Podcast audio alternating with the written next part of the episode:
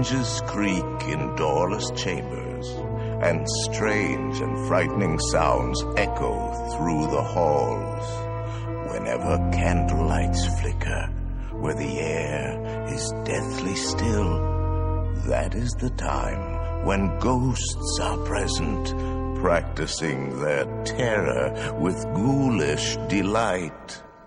Welcome, foolish mortals, to the Haunted Mansion.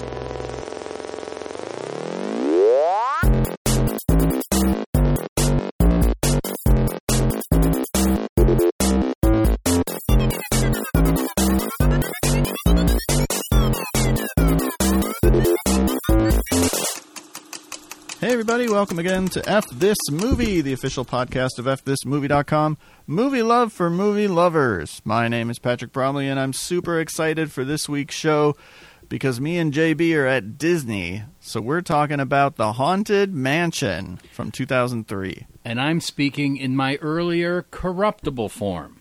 Very nice, very nice. Uh, we are recording this in advance of our trip. We're not actually recording this from Disney. I didn't feel like bringing all the equipment to Orlando. And what he just said isn't quite the truth. You'll never really know when we're at Disney because, in theory, if this drops when we're at Disney, which it will not, someone could rob our houses Oh. because you're identifying when that is. So that's a secret. And on the Wednesday this drops, I'm home with a shotgun, and Patrick is home with ninja throwing stars. That's so true. don't try any shit. Uh, we are going to talk about the film version of the famous Disney ride, The Haunted Mansion, again. and we use 2003. film version loosely. They made a movie of it. Uh, they did. You know, we'll talk about it. Uh, but before we get into that, J Bones, have you seen anything good lately? Well, I'll tell you, the early word had me sort of dreading Black Widow, but I enjoyed it. I enjoyed it as much as I enjoyed pretty much any other Marvel movie. I thought it was well done. I liked the sort of proto feminist thing of if we get rid of this one guy, maybe women wouldn't fight each other. And his line Unwanted girls is the only resource we have too much of. I thought that was well done. You thought that was heavy handed? I mean, maybe. A little bit. um, I thought David Harbour was terrific as the father and um, the former Red Guardian. And I wondered, you and Mike and Adam know a lot more about comic books than I do. Is there a real comic book hero called the Crimson Dynamo? Crimson Dynamo. Um, I don't think there is. Here's why I bring it up. wasn't that Rainn Wilson's name in Super? What was his name in Super? Oh, no, he was Um, Crimson Bolt. the Crimson Bolt and Yeah. Bolty, his sidekick. right. Um, at one point, uh, Florence Pugh, making fun of her Right, father, Right. Miss Miss says his It's an old superhero name. isn't it? Oh, like like a, a, a movie broken up into parts. Isn't the I thought you Dynamo? meant breakfast Uh, food. No, no. I'm eating a big brimming bowl of Crimson Dynamo. Isn't that an old cereal? turns the milk blood red. the reason I bring this up, and this is the height of trivia, he's Red Guardian. To Utz, her father, she deliberately gets it wrong and says Crimson Dynamo. Paul McCartney has a song. It was originally on the Venus and Mars album called Magneto and Titanium Man. And it's all about superheroes. It's all about comic book superheroes. It's a great song. It's on his famous Wings Over America live album.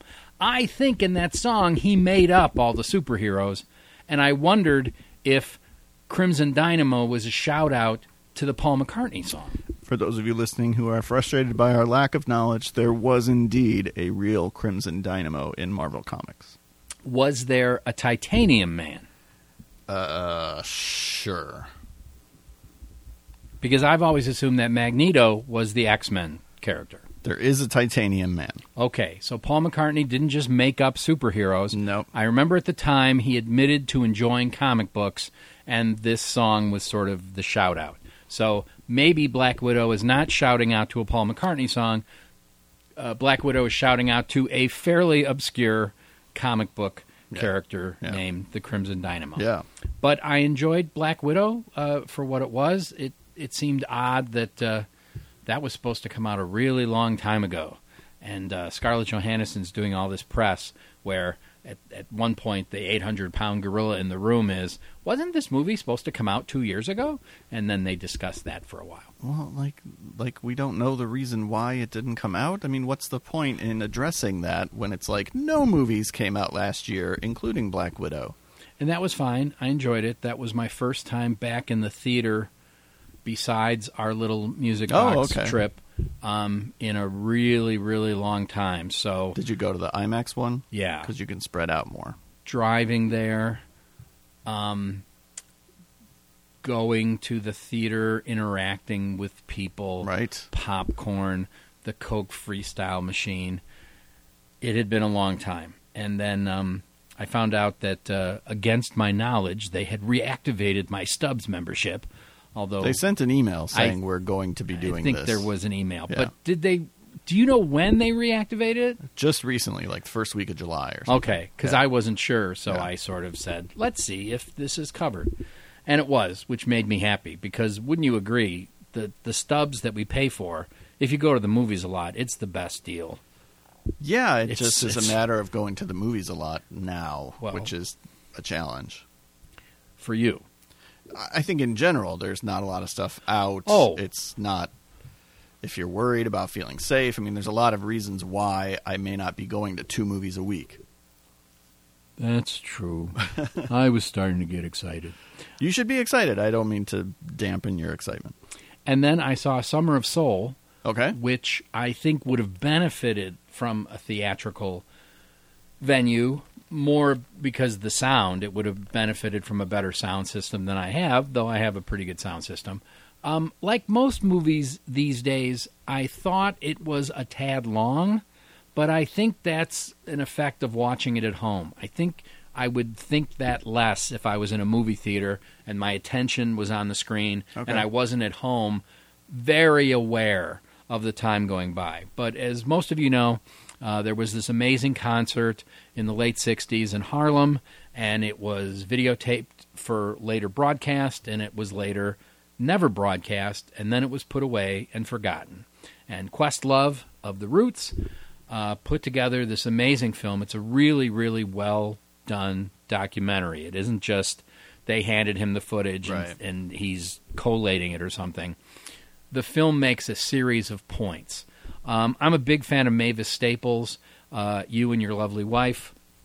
One of the best birthday presents I ever got was tickets to see Mavis Staples at the Skokie Performing Arts Center, and that's like in the top five concerts I've Oh, wow, ever yeah. seen in my life. And Good. Mavis is in it both in the uh, historical footage that they put together, but also um, Questlove uses the device of having spectators who were there.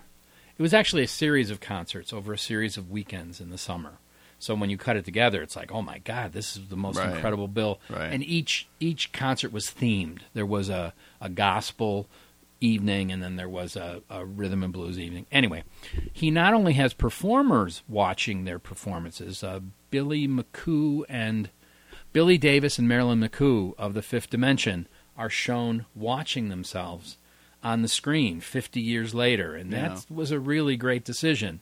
Um, and Mavis, and also he found spectators who are still alive, who can be identified in the footage, and they watch themselves. Watching. It's It's like that segment from the Bo Burnham special where he's Yes. doing the commentary. yes, only not as weird and existential and creepy. Um, a while back on PBS, there was a documentary on Woodstock, and they took the interesting tactic of only having voiceover of the people who were there who are still alive. And I think I understand why the filmmaker made that decision, but every time I watch uh, Woodstock, and I saw it once at Ebertfest, the way it should be seen on a big screen with the director doing this amazing Q and A afterwards. Um, I wonder how many of those people are still alive Yeah. and how they're doing and how they feel about it. And I felt that that documentary kept me at a remove because it wouldn't show me Right. them. Right. Um, and Questlove doesn't make that mistake. Summer of Soul is worth seeing, if only for the music, Yeah. but it gets into some other areas that are very important. During one of the concerts, man landed on the moon. During the con, like during the Yes. concert. Oh wow. And many people in the crowd are asked about this historic event, Okay. and their answers are good. It's a highlight of the film. And then finally, what was the third one? Uh, in the Heights. I saw In the Heights, which Yeah. I had been looking forward to because I had seen it live at a certain high school. Really? Yeah, Oh, I didn't years ago because the person who did the shows loved Lin Manuel Miranda, and there's no way he's getting the high school rights to Hamilton. So this is the second best thing. And not to point a finger, the person in charge didn't think high school students could sit still for the whole thing, so they cut it. It was the Vegas version of In the Heights, I guess. And so it didn't make a lot of sense. Okay. So just like the shorter version of hairstyle I sat, uh, hairspray I sat through, when I saw the the new movie that just came out, it suddenly made sense because the whole thing was there, including all the plot and all the songs. Um, I can just imagine what that was like when it was live on stage.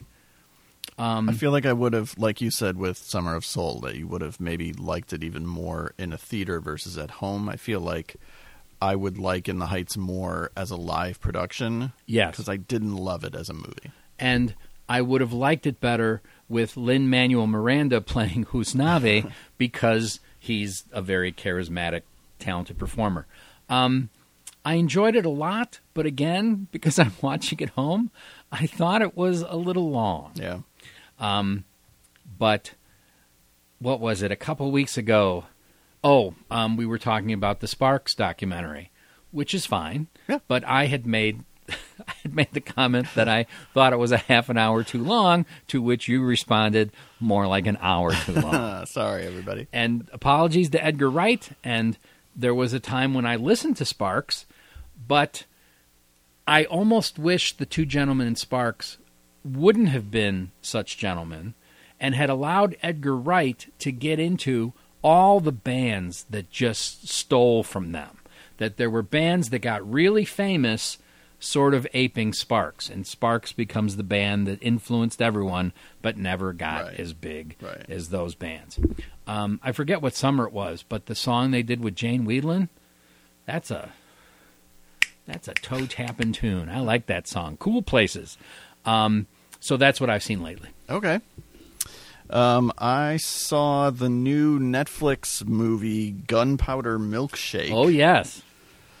Uh, Mondo is about to sell a poster of that uh, tomorrow or the next day. Okay. Well, good for them. There is a charming woman on the Twitter machine named Dalia Hanyarusa. I apologize in advance for mispronouncing her name. She lives in Canada. She owns a coffee shop. She watches a lot of movies. And she went on and on about Gunpowder Milkshake and how disappointing she thought it was. It's a Frankenstein's monster of other better movies, from the way it looks to the sort of John Wickian setup of this underground society of hitmen and assassins, and you're not allowed to bring guns into the diner because this is a place where people can meet and talk without fear of killing each other. And there's a moment that blatantly rips off Face Off where they put headphones on a kid so that the kid won't hear the gunfire while we play the pop song over the soundtrack. Everything about it. And it wastes a pretty amazing cast that includes Karen Gillan and Carla Gugino and Angela Bassett and Wow. Michelle Yeoh and Paul Giamatti. Oh, I, I didn't I didn't know the cast at all. It's a great cast. Wow. And they're more or less wasted. It's the Gene Siskel thing. I'd rather watch a movie of them having lunch. You know, you bring up world building. Uh, my son, who I love, uh, has been reading scripts for the last Make sure you few say that 'cause years. he's about to tear him a new one. For wait, who's gonna Wait, who's going to? You had to make sure that you let everyone know that you love your son because you're about to tear into him. No, that's the last. I know, no, it's not what you're about to I do. have affection for the boy. Um, Good. for the last couple of years, he has been reading scripts that are in competition at let's just call it a major U.S. film festival, and for the last two or three years, what particularly drives him crazy is the cumbersome world building that these um, scriptwriters uh, engage in, and he's suggesting that anyone, anywhere, who ever wants to write a script should be forced to take a class called World Building 101, where people who do it cleverly or um, sort of subtly teach you what they know about world building, because lately that's his gripe. Is the world building that he's encountering is it for the purposes of a single movie or is this because people are trying to build out franchises and sequels? I think it's for both. Okay. but he has talked about there being a preponderance of movies that set up the different groups that are against each other and how silly that is sometimes. Because one night we were joking around, texting each other, and we were making up absurd groups for these often post apocalyptic Oh, movies where world building is popular. And I was like, it's the cream puffs versus the pizza cutters. I mean, you could just just grab two nouns that come to your mind. I was just on Coney Island. Those are both real gangs. Yes. Cream puffs, come out and play. Come out and bake. Um, I did not love Gunpowder Milkshake, which is a shame because I was really looking forward to it. Um, I also saw Shadow in the Cloud, which is the it came out I think last year. It's streaming now on Hulu, but it's um, Chloe Grace Moretz boards a fighter plane in World War II. She's in the gun turret, This sounds very familiar. and there's a gremlin outside I think I read something about it. trying to take something from her. And it's a feature length film. Yes, but it could be. I think Adam said it felt like a Twilight Zone. Well, it is a Twilight Zone Well, called right, Terror at 30,000 Feet. right. Uh, uh, but also like an episode of Amazing Stories. It felt a lot like. Um, I really used to like Amazing Stories. I, mean, I wish Amazing Stories would be repressed on DVD because I think it's out of print. I can still remember when it came out on Laserdisc, and Oh that was a big deal, including Family Dog, which uh, Brad Bird did. Right. Yeah. And uh, Tobe Hooper did the last episode of Amazing Stories. I did not know that. Weird Al Yankovic stars as like a cabbage headed alien who insists on opening up a beauty pageant so that it includes people from across the galaxy. So all these aliens start competing in this beauty pageant. This sounds like I have not seen every episode of Amazing Stories. It was the very last. It doesn't totally work, but uh, Weird Al adopts a very obnoxious vocal affect.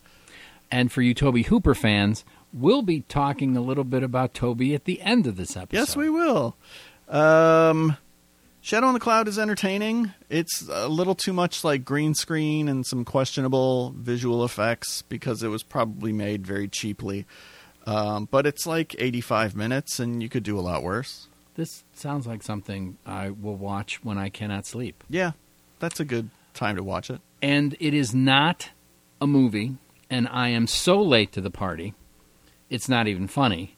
But my wife and I finally watched Ted Lasso because I believe We're in- like three episodes in. I believe in Patton Oswalt's endorsement. Okay, Well, first of all, you got to watch the whole thing. I know. but um, I'm very impressed by what they're trying. And I think what they're trying, and actually tried because the first season's over. The second season's supposed to start in like a week. So I think it just started. that was one of the advantages of, of Yeah. coming to it late. Yeah. Um, so few shows try to do what Ted Lasso is doing, and I give it a lot of credit for that. That there's a sweetness and an attempt for the show to make its audience better people. And I think a lot of people would sneer at that and say, you know, fuck you, but I think the show is aware of that, and I appreciate the fact that I don't know of a lot of sitcoms that are trying to do that. Well, and it came out, correct me if I'm wrong, the first season came out during the last administration, Yes. which was a time because I was thinking back recently to you and I having a conversation on the show, I think, about Paddington 2. And we were saying that maybe one of the reasons that people were so rabidly infatuated with Pat, uh, Paddington 2 was because of the climate we were living in. Yes, and I can add a third film to this triumvirate of sweetness, the Mr. Rogers documentary Sure. that everyone responded to Right. because part of it was there used to be people who acted like that. Right, right. And they're all good things. I'm not saying that the only reason people responded was because of what we were going through at the time.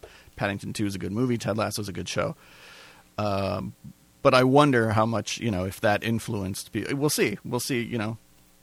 I I think something in my brain says July 23rd for Lasso, and Oh, I I, believe started already, I believe but- it's one episode a week, so you Okay. you can't. Well, we binged it, but you can't binge it Right. because it's it's weekly. Which More importantly, when does the morning show come back? well, it's interesting that you bring up the morning show because Is it?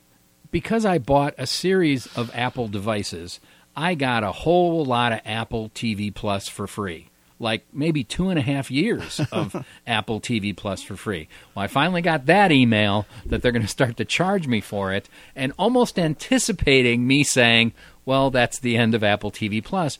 The email was quite long and was full of promotional fluffery about what was coming. And I scrolled down the entire thing, and it's like, there's nothing on this that I could possibly want to watch. No. I'm sorry, but there I never isn't. even watched the Tom Hanks movie that was only available on Apple TV Plus. uh, Greyhound. Uh, Greyhound. Greyhound. Yeah, I never even watched it.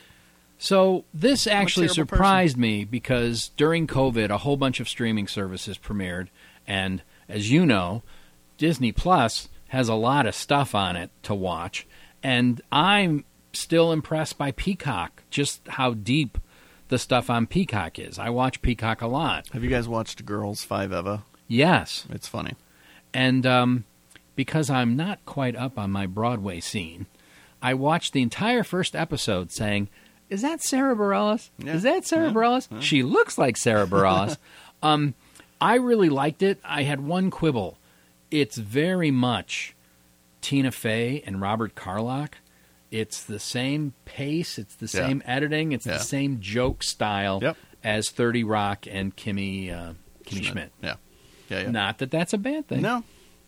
And I thought making one of the girls, Paula Pell, is just the gift that keeps on giving. It's such a funny joke.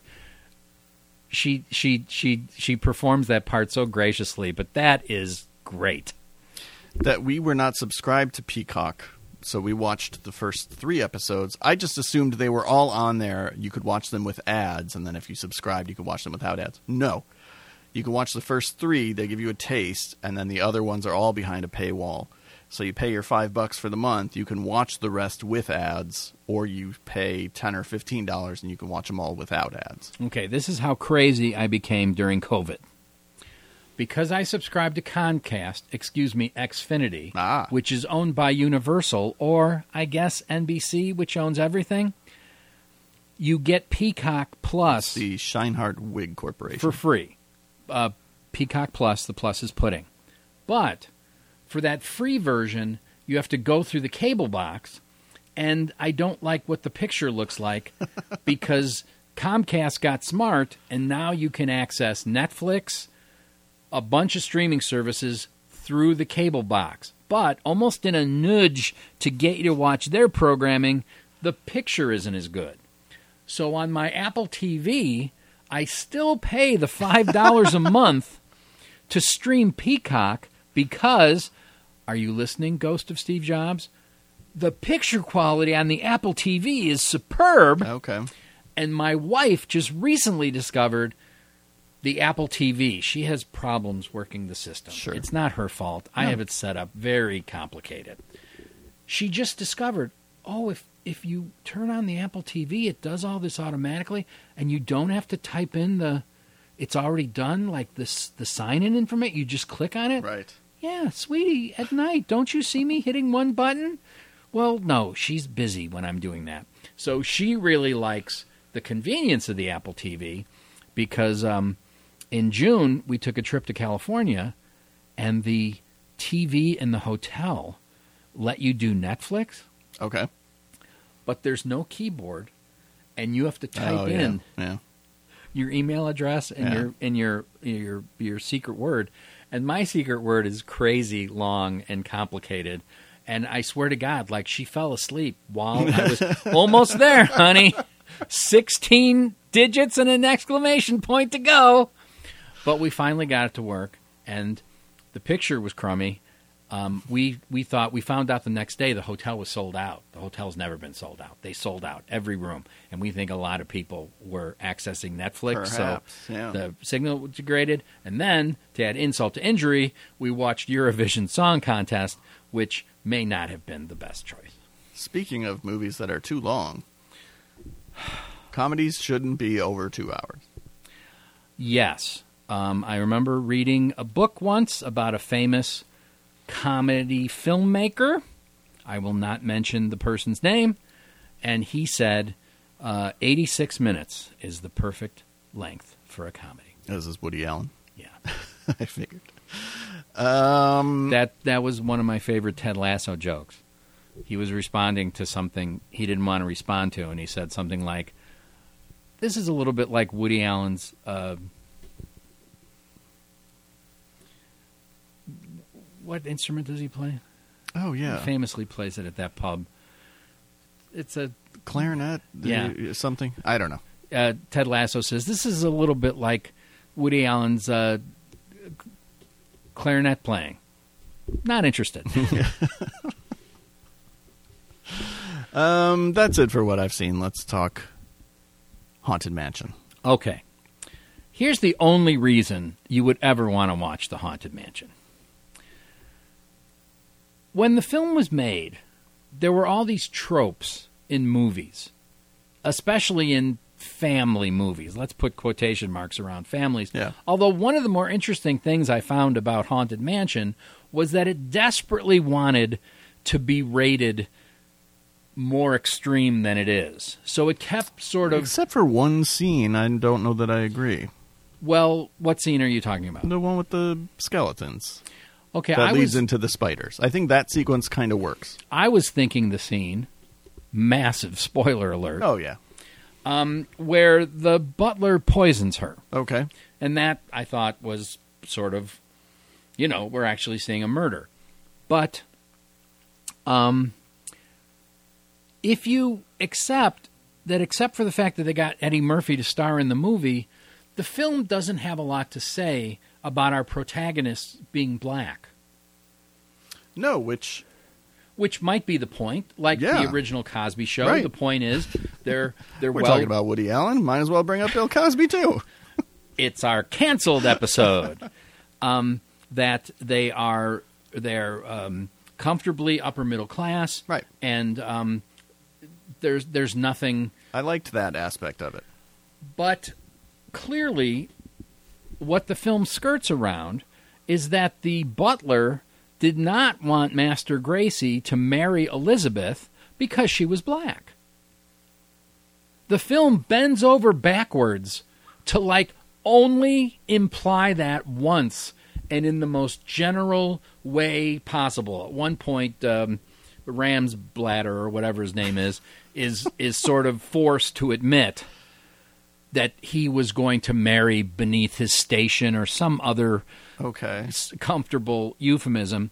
But why, other than the fact that we got Eddie Murphy to sign the contract and cash his paycheck, um, why is the family black, other than the fact that this uh, this uh, mysterious romantic woman was also black, and so the the butler is trying to pass Eddie Murphy's wife off as her to break the curse. Clearly, that's skittering around, and I think as you watch the film, I have the weird feeling that in the original script that was a little bit more explicit, and they tone and they toned it down. I I don't even think it occurred to me as I watched it. I don't even think I was like questioning why the butler didn't want him to marry Sara or Elizabeth. Or and, and the other thing I kept thinking is because the film is full of tropes from other better films. well, this is from this is the Mummy. This is this is Right. the trope that they've Right. stolen from Right. the Mummy, Right. along with the bilious trope. And you've talked about this before on the podcast.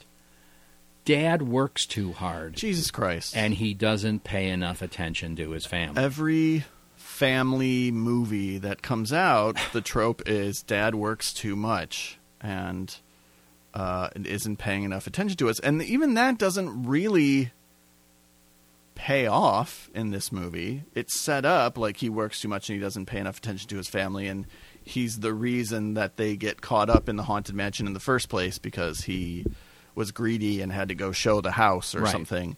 And he sort of apologizes to his kids at one point, but And at the end, he says he really loves the wife because now he has a newfound appreciation for her because she was almost taken away. But this film has a checklist of early 2000s tropes yeah. that it desperately wants to, to check off. And a lot of it seems to me to be screenwriting 101. We establish at the beginning that the younger son is afraid of something, and so later in the Oh, film, yeah. he'll triumph. Yeah. We even establish that Eddie Murphy has this fixation with his car that it should not be touched because that pays off later. Anything that happens in the first half hour of this movie is coming back later because that's screenwriting. that's how you make it a professional screenplay. And this comes from a period we, we can't even blame this movie on the success of Pirates of the Caribbean because that came out the same year. So this was Disney just pushing all their chips in on But we're going to do a series of movies based on our theme park rides. Talk about a dichotomy Absolutely. a movie that gets it right. I mean, it's just we've talked about this on the podcast. It's wonderful and Yes. it's delightful. But I even wondered, um, Pirates of the Caribbean makes the decision to be a period film. right. Think about the Haunted Mansion as a ride. Why on earth do you immediately make the decision to make it contemporary? Because Eddie Murphy's contemporary? I guess. And if you really want to get a glimpse into what it's like to be a dope, because I think the person who wrote this screenplay is a dope. One of the main characters in the film is the Haunted Mansion. The house itself is almost a character in the film. so, because you have a film that's centered on a house, our first decision is the protagonists must be real estate agents who sell. I mean, it's How just it's Could we moronic. explain how he ends up at a house? a thousand ways. Here, I'll give you an example. Are we in a house right now? Don't give it away. Are we in a house? We are in a house. How did we end up here? and did it have anything to do with real estate agents? At one point, Well, at one point, well that's the did. flashback 10 years ago when you're shown this house, but not told all of the events that will transpire in it. One of the things that I like about uh, because Pirates was in my head the whole time I was watching this, and one of the things I liked about Pirates is that somebody sat down and said, "Okay, what's some of the stuff from the ride that we want to do little Easter eggs for? Not stop the movie and say like, remember this from the ride, but just the dog with the keys, right? Yeah. I, what?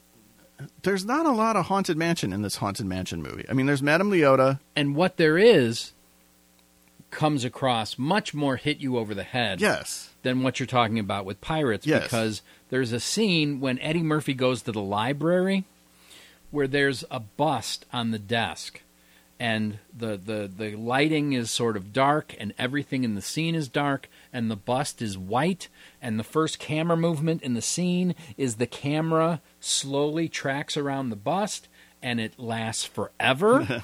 And I'm sitting there oh that's the bust that follows you and that's what that shout out is to. Uh, later, when he's in the hallway, we get the the stretchy door and the wallpaper pattern, right. which I discovered as I did a little research about the haunted mansion. Um, the haunted mansion actually owes some things to the movie The Haunting. uh, which had come out in 1961. The Haunted Mansion, of course, opens in 1960. 68, 69 at Disneyland, and that whole hallway with the doors is from The Haunting, down to uh, a particular wallpaper pattern that we fixate on, and the door that seems to breathe. Um, that until recently, I've never seen that acknowledged. And um, at the end of this podcast, for those of you falling asleep, wake up, foolish mortals. Um, at the end of this podcast, we're going to suggest some haunted house movies that are really good. Better than the Haunted Mansion. Yes. The first time that Wallace Shawn has a line in this movie, did it seem like he was channeling his character from Princess Bride? I mean, yes and no. The that's, line that's is a lot of Wallace Shawn performances. The line is even about a word, like, right. right? Um, again, as I told you the other night, it's the Haunted Mansion. um, I'm a ghost. I did like the actress who played the maid, and I Dana thought Waters. I thought she did a lot with nothing. okay. She's given nothing. Dina at, Waters. At one point, she's walking down a hallway, and one of the human characters enters the hallway, and she does this funny little scoot down the hallway to get away. And I thought, well, that's an interesting bit of physical action. The movie really made me appreciate Terence Stamp, though, because though I've always been a fan of Terence Stamp, Terence Stamp is given nothing, just nothing, and he turns it into something. Okay. I think when he's on screen, the movie is more entertaining than when he's not on screen. I was very surprised watching the opening credits. This is now, I think, the third time I've seen The Haunted Mansion. Uh, because I just watched it a couple months ago with the kids. Remembered none of it, by the way. I just watched it a few months ago. I remembered none of it. And then I saw it back when it originally came out. So this is like the third time I'd seen it. And still, I forget until I'm watching the opening credits the Rick Baker credit. Right. And it seems as though What did he do in this movie? I'm guessing that he might have had a hand in designing um, the the household staff's makeup Right. and also um, all of those mummy all those zombie The skeleton skeletons that come yeah. out in the in the room with the water where they have to get the key. which again has nothing to do with the ride, the Haunted Mansion, uh, but was a sequence that I appreciated because I was like, well, they're trying to be a little bit edgier here and make you know, and that's Disney's whole thing because I saw the preview for Jungle Cruise and it looks exactly like Pirates of the Caribbean. It's just I don't know, add some skeletons. That's what we do with rides now. I'm I'm actually so looking forward to Jungle Cruise. I hope it's great. I'm but it looks so much like. Pirates. I'm hoping beyond hope. Um, yeah, I was wondering about the Rick Baker credit too, and it occurred to me lately he's been very active on Instagram, just sort of posting little things he does for his own amusement because Yeah. he's retired. Right. But in one of his posts, he went on and on about specifically why he retired. And the reason was because the movie studios would no longer let him do his job. Yeah. And he went into great detail about how everything he did was second guessed. Every idea he put out, they were like, that's great. We'd like four more ideas because we know your first one won't be the best. And he wasn't able to do his job. And I wonder, even though it was a, a while back, because I think I know the big movie he's talking about when he says he wasn't allowed to do his job, that um, his his um, his contribution was either diminished or later redone with some of the. It's pretty creaky CGI that the film employs. It's not really anything state of the art. No. I mean, I know that there are filmmakers who would let Rick Baker be Rick Baker and would die to work with him. Dean Cundey works with a lot of like independent filmmakers Yeah. now because he wants to work and so is it just do they not have the money to pay Rick Baker what he needs to do? You know what I mean? Well, that makes me wonder because again, um, I was lucky enough to be able to tour ADI, and uh, Alec Gillis hosted us, and it was very it was a very wonderful day. And the one of the many ironies of that day was Gillis said he prefers low budget films because they can't afford CGI. That's why Right, they want to right, do right. physical effects. Right. which would make Rick Baker a cheaper alternative than very expensive full on CGI. I don't know. Um, it's his um, his audio commentary on on the King Kong, the recent King Kong Yeah. Blu-ray, where he also gets into this thing Okay. about being allowed to do his job and not being allowed to do his job. Um, I thought it was odd that, um, in the spirit of Terence Stamp, I think Jennifer Tilly is giving her all. Sure. But again, she's given nothing interesting to say, and she also has to carry the bilious trope that she's the one that can crack wise. She's the contemporary Right. one. Right. So at one point, they question her, and she says, Don't look at me, I just work here. And at that point, my wife and I looked at each other and we exchanged a line that we exchange often from the Flintstones when whatever creature is under the sink and comments, It's a living. so that's the Haunted Mansions, It's a Living. I think because I love the ride so much, and I was doing some research into the twisted history of the ride, which I recommend. There's about a hundred YouTube videos that go into crazy detail about and the that ride, Disney Plus show that's coming out, right? which I'm really looking forward to because that Imagineers series that premiered when Disney Plus was brand new. Oh my God, it was it was just too much fun. Um, one of the things I took away from that was a as the haunted mansion was developed, the storyline changed because the original haunted mansion was in uh, Louisiana Square, wherever Pirates is it in California.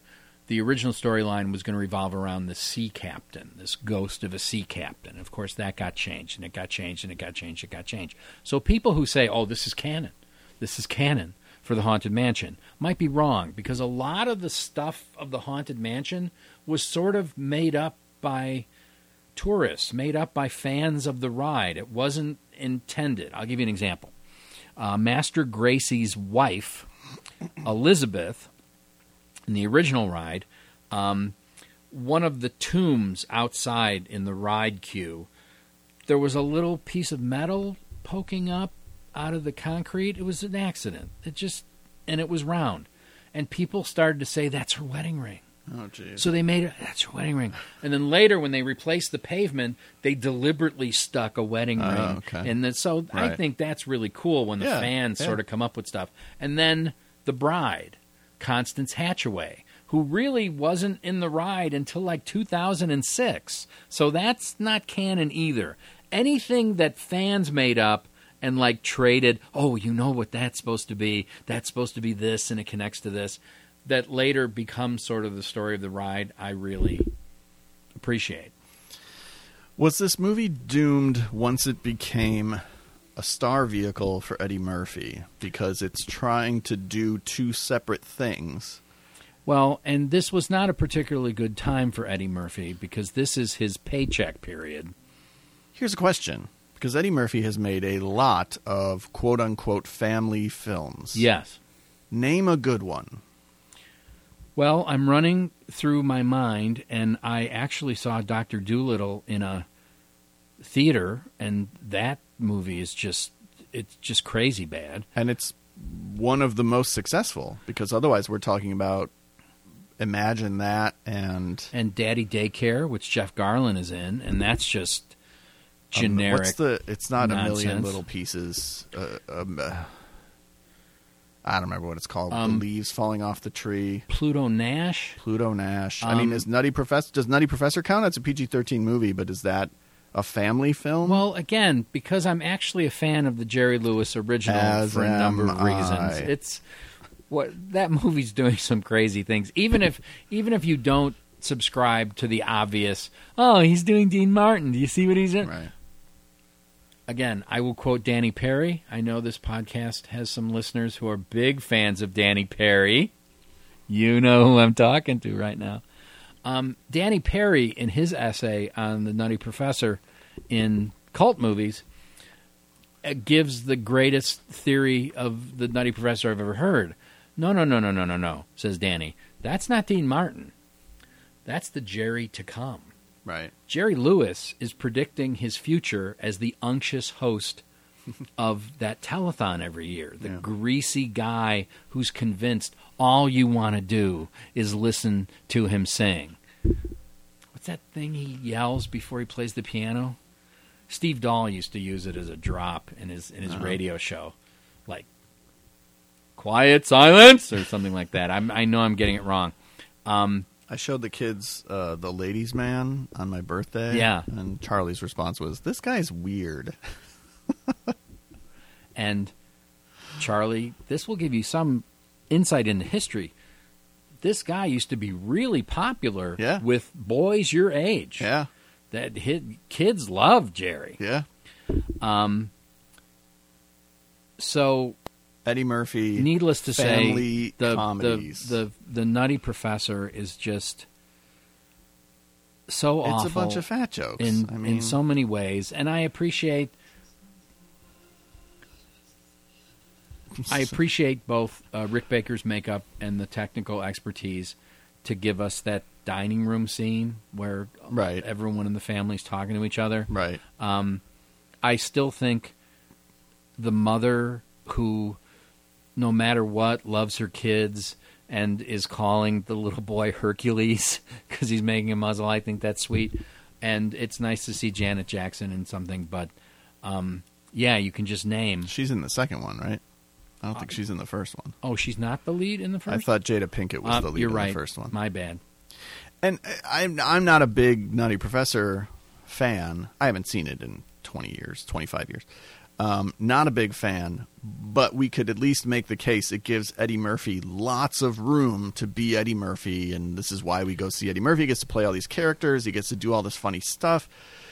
Haunted Mansion But that's insists on him never being funny. that's one of my problems with these Eddie Murphy movies that it's almost like because of the enormity of what they paid him, he has to be the whole show. Right. Last night I was thinking, in essence, the Haunted Mansion has eight people in it, plus Leota. It's easy to count because it's four couples. Okay. Now think of Pirates of the Caribbean. Yeah. or think of virtually any other movie ever made.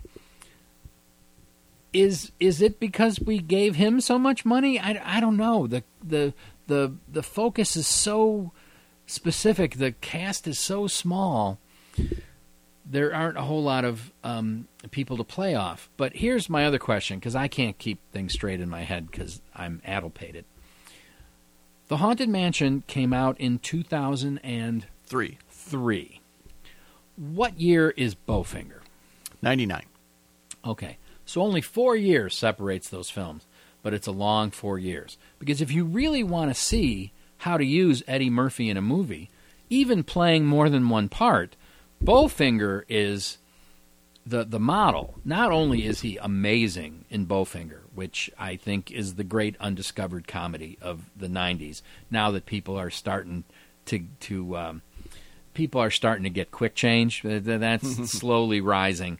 Um, Bowfinger is so fantastic in so many different ways, but look at the cast of Bowfinger. There's a whole bunch of Yeah. people in that movie that he has to bounce off of Right. in lots of different ways. Right. Um, and Bowfinger features Terence Stamp as the unctuous head of Mindhead, Mindhead.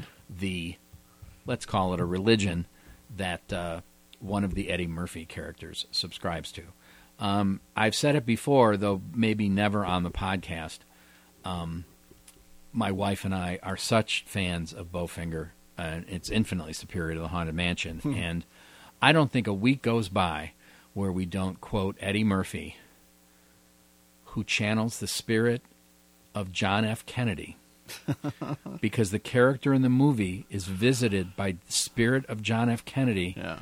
telling him that the Laker girls need to be taken down a peg or two. and that screenplay's by Steve Martin. And Yeah. of course, we have higher expectations than whoever wrote the Haunted Mansion script. But if you really want to get some insight into what it's like to be crazy, just batshit crazy, John F. Kennedy is telling me to take the Laker girls down a peg or two. Again, Why JFK? Why the Laker girls? That specific phrase to be taken down a peg or two. It is it is comedy gold. it's just so frustrating that he makes these these family comedies because every time that he insists on doing it over and over again because then every time he breaks out of that and makes a movie for ostensibly adults he'll do a performance in Dreamgirls and I don't love Dreamgirls but he's terrific in it. Yeah. And then he makes four or five family comedies uh, and they all suck and then he makes Dolomite is my name. Yeah. And then he'll go back and do four or five shitty family comedies and he'll come back and something will be like, "Oh right, this is why we love Eddie Murphy." It's very strange. So Haunted Mansion is part of that shitty family comedy thing, and it's directed by a guy who was most famous for doing animation.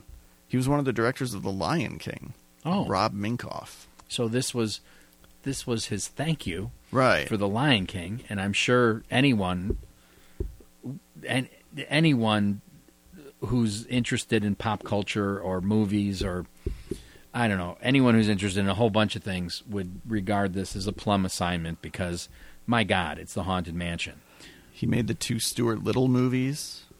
of which I'm not a fan because I haven't seen them. because when I was a child, that book meant a lot to me, and the the movie. Suffice it to say, the movies are not the book. Okay. That that it uh, it was Hollywoodized. Um, another quibble I had is I watched both in California and Florida, the Haunted Mansion are two of the most recognizable structures in the world. Like Cinderella's castle, they've been photographed millions of times, and I think if you were to show the average person a picture of either of them, they would identify them. Now, clearly, because the film is using special effects and matte paintings and all sorts of other gimcrackery, why didn't they use one of the fucking real mansions as the exterior? I mean, I don't know. That's what I'm saying. Is And this not is enough different Haunted than- Mansion in this Haunted Mansion movie. right. I given how much we're outside Right. and I mean pick one, Florida or California. The tourists could have enjoyed having it cordoned off for a couple days because we're making a major motion picture. That would be something. Starring Terence Stamp. That would actually maybe um, soothe the the the the injury of not being able to go on the ride for Right. a couple days because Right. they were filming around it. But why on earth you wouldn't? I mean, this is different than Pirates of the Caribbean. Why you wouldn't use the haunted mansion has me scratching my head. It. Oh, because we're going in a different direction. Then why are you making a movie called The Haunted Mansion based on my favorite theme park ride ever? Yeah. Um, they don't even use that much of the music. At one point, we get the three singing heads, and they're doing Grim Grinning Ghosts. And then, almost as soon as we recognize that that's what it is, it becomes this joke that they turn everything into barbershop, yeah, it, Harmony. it turns into a different song. It's like, which no, which is a joke. play the hits, assholes. At one point, um, you hear that familiar theme that your daughter can actually play on the piano, and Yeah. she plays it for me all the time, which I love. Um, we get a little shout out to the hitchhiking ghosts when they're in that coach that they make an appearance, and um, that enough, would be. Um, Phineas, Ezra, and Gus for those of you keeping score. And one of them, the old man prisoner, gets a line that's not funny. It just No, there's it- nothing funny It falls flat. Yeah. There's a there's a pause, as if we're setting up a joke. Right, You know, the right. pause joke, and he says, "I guess he's psychic." Yeah. It's a living. From the people who brought you the Flintstones. Um, so, do we recommend better haunted house movies? Yes, um, I have a list here, which um, I actually didn't have to look anything up on the internet because I love haunted house movies, and there really aren't a lot of great ones. Okay. In fact, were you to Google this, I'm guessing, like I said, I didn't look it up, that the same movies would come up again and again Yeah. and again in multiple lists. Yeah, yeah, yeah. Now, mine are in alphabetical order. Okay. I didn't rank them Okay. because it's a haunted house. It's good.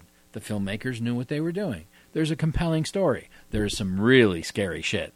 I don't know if it's just me because I live in a house, but How did you get there, though? A realtor. Eddie Murphy sold me the house. He said it would take 20 minutes tops. He works too much. Another bilious trope of the film. Um, that I noticed as I was putting my list together that most of these haunted house movies contain scenes of extended unease Okay. the slow burn, the suspenseful buildup, the dread that I really, really like. That that seems to be part and parcel with haunted house movies. And I still remember uh, reading about haunted house movies in Stephen King's amazing book Danse Macabre, where he talks about, and he should because he wrote one of the great haunted house novels of all time, that haunted house movies uh, contend that horrible actions leave a psychic stain that cannot be erased. And uh, in the book, he goes on and on about uh, Shirley Jackson's The Haunting of Hill House. And I think I'm quoting this correctly, but I might I might have the movie and the book wrong. Um, at one point, a child is asked about one of her playmates, and the child responds, "She's awful." which gets to the heart of what we like about these movies. My first haunted house movie is the original Silent the Cat and the Canary, Okay. which I love. I love, love, love. I once did the Broadway play version as a high school play and got the highest compliment of my 34 year career. Another staff member saw it and the next day told me it was like a real play. That's the highest compliment I received in 34 years. Also, I would I would suggest the remake, not the sound remake. That's a lost film. That's a film called The Cat Creeps, and it no longer exists in any form. I think there's like 10 seconds that they trot out in documentaries. But Bob Hope remade it in the late 30s with Paulette Goddard, and it's called The Cat and the Canary. And the Bob Hope version is really good too, albeit very different. I, I know it's on Blu-ray. I've never seen it. It's well worth your time. It's a lot of fun. In fact, that movie made so much money that Bob Hope and Paulette Goddard made at least one more, and I oh, a Ghost Breakers, um, which was made because Cat and the Canary made so much money that they sort of became a team for a short period of time. But uh, and either version of Cat and the Canary, you can't go wrong. It's really great. All right. What else you got? A film you might be familiar with if you watch Joe Bob's The Last Drive-In, or if you're a George C. Scott fan, The mm-hmm. Changeling, mm-hmm. Mm-hmm. which I had never seen. It had slipped under my radar for the longest time, even though Stephen King talks about it in Danse Macabre as one of his favorites. And it's just really scary and shows us that George C. Scott had good taste. And the, I mean, if you're going to make one horror movie, that should be the one. Um, He also made The Exorcist three, and Firestarter. okay, so two out of three. I like Firestarter. I know you do. he Um, I would argue plays that a Native American. I would argue that George C. Scott's performance in Firestarter is one of the most batshit crazy Oh, yeah. things in the history of film. Um, I understand why you like it. I can't remember what boutique video company finally put the Changeling out on Blu-ray. It was recently, yes, Severin.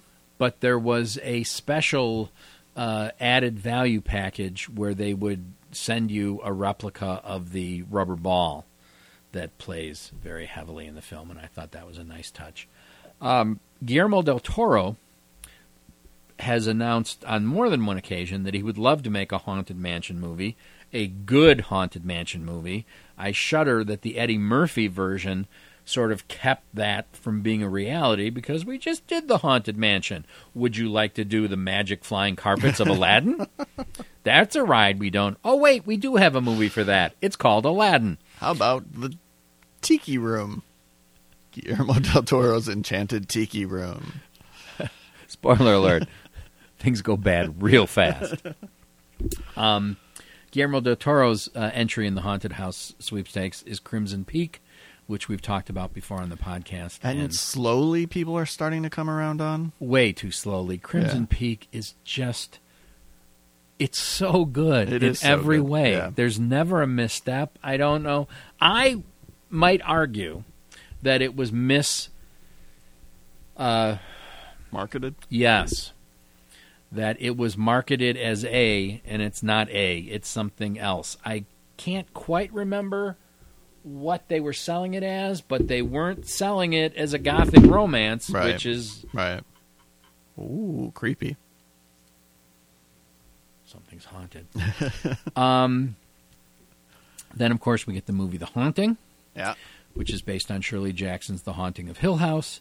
And recently, Netflix did a um, an episodic TV series called The Haunting of Hill House, Which I still they haven't watched. sort of uh, it's uh, terrific. It's That's really it's really really good. Yeah. And that was so popular that they turned the turn of the screw into a sort of unofficial sequel, which is called The Haunting of Bly Manor, which is clearly based on is an expansion of Turn of the Screw. But there's another movie based on Turn of the Screw, which is The Innocents with Deborah Kerr. That's really, really good Yeah. and has this song in it called Willow Waly that once you hear it, it's really scary and you can't get it out of your head. And then, when you're creeped out by the innocents, then it's time to watch William Castle's House on Haunted Hill, Yeah. which is just fun. Yeah. Um, we could argue that it goes on a little bit long, but I'd rather have it than not. Um, it's worth seeing, if only for the acid relationship between Vincent Price and his wife. They hate each other. They hate, hate, hate each other, It's a William Castle movie. which shows up in The Tingler and a bunch of other movies as well. Um, and then in the 30s, James Whale makes The Old Dark House, which is based on a Broadway play called The Benighted. And I think between The Cat and the Canary and The Old Dark House, we get all the tropes of haunted house entertainment. Because another thing I hated about the Eddie Murphy Haunted Mansion is there are two big ways to get people to the house the reading of the will, and I'm sorry, the bridge is out, you'll have to spend the night. yeah. And why, if the movie is contemporary, we have to rely on these almost 100 year old tropes? I don't know, but there's the Haunted Mansion with, oh, there's a storm, you'll have to stay. uh, the Old Dark House has a storm, but the Old Dark House also has Boris Karloff as a psychotic butler, and there's someone up in one of the attic rooms who's who might not be right in the head.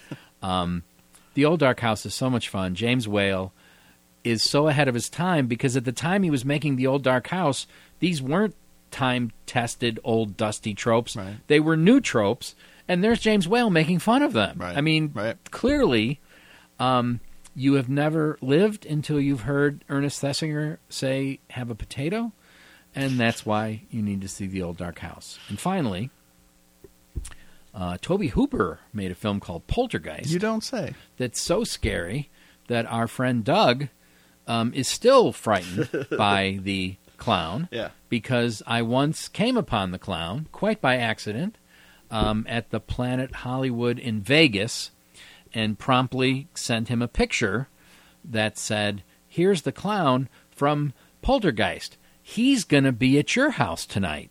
And Doug was not happy that I had sent that text.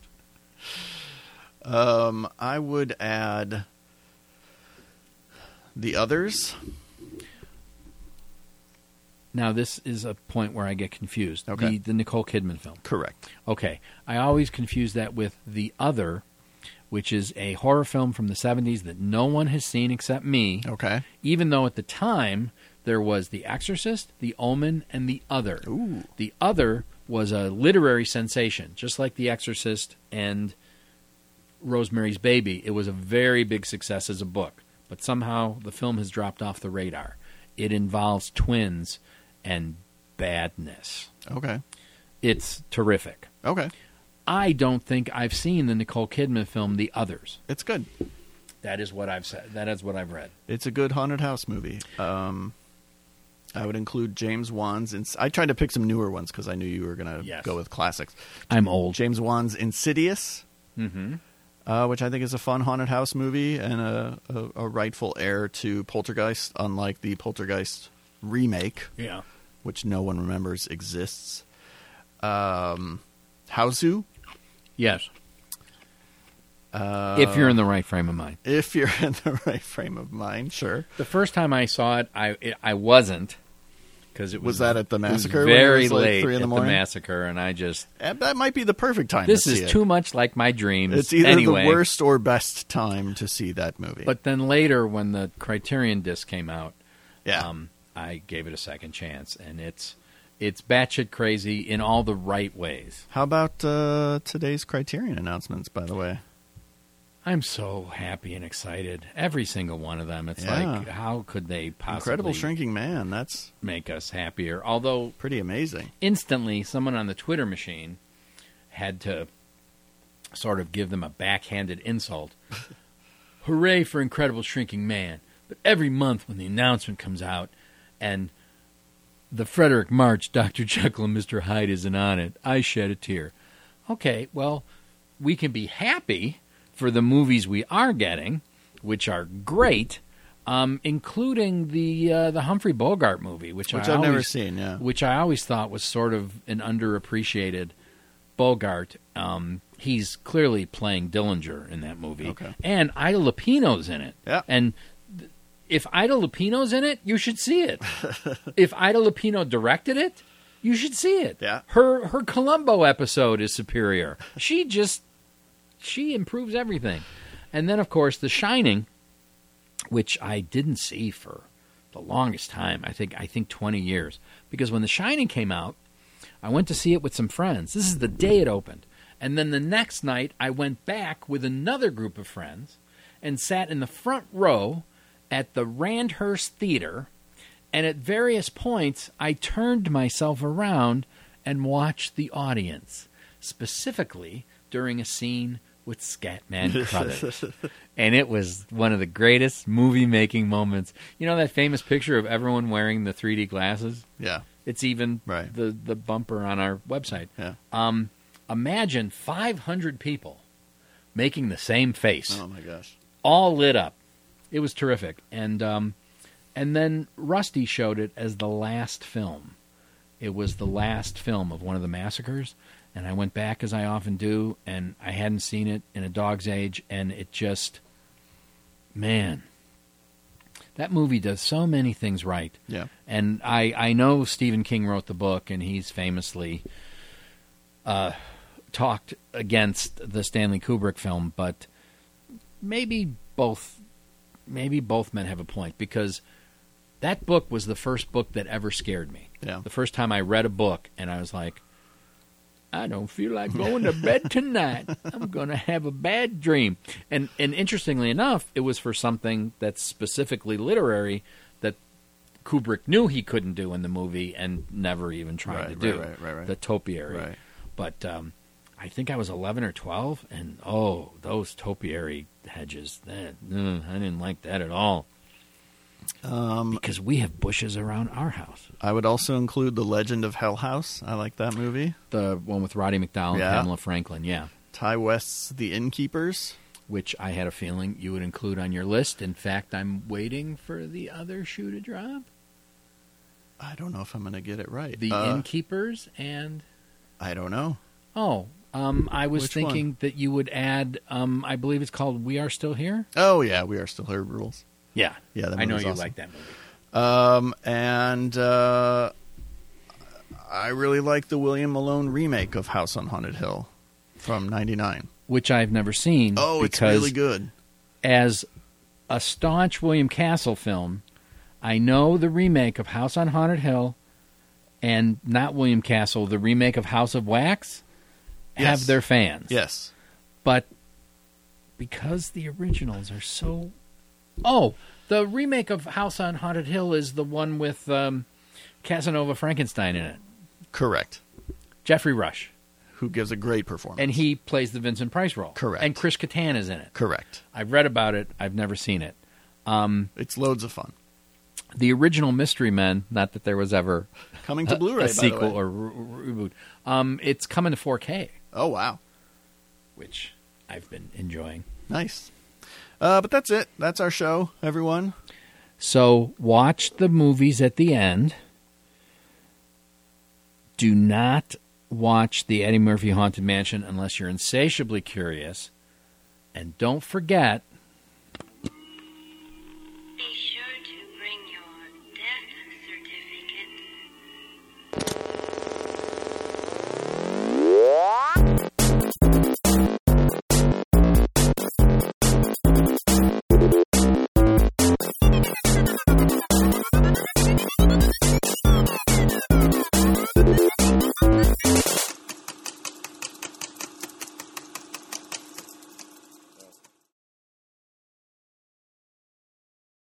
Thanks for listening to FS Movie.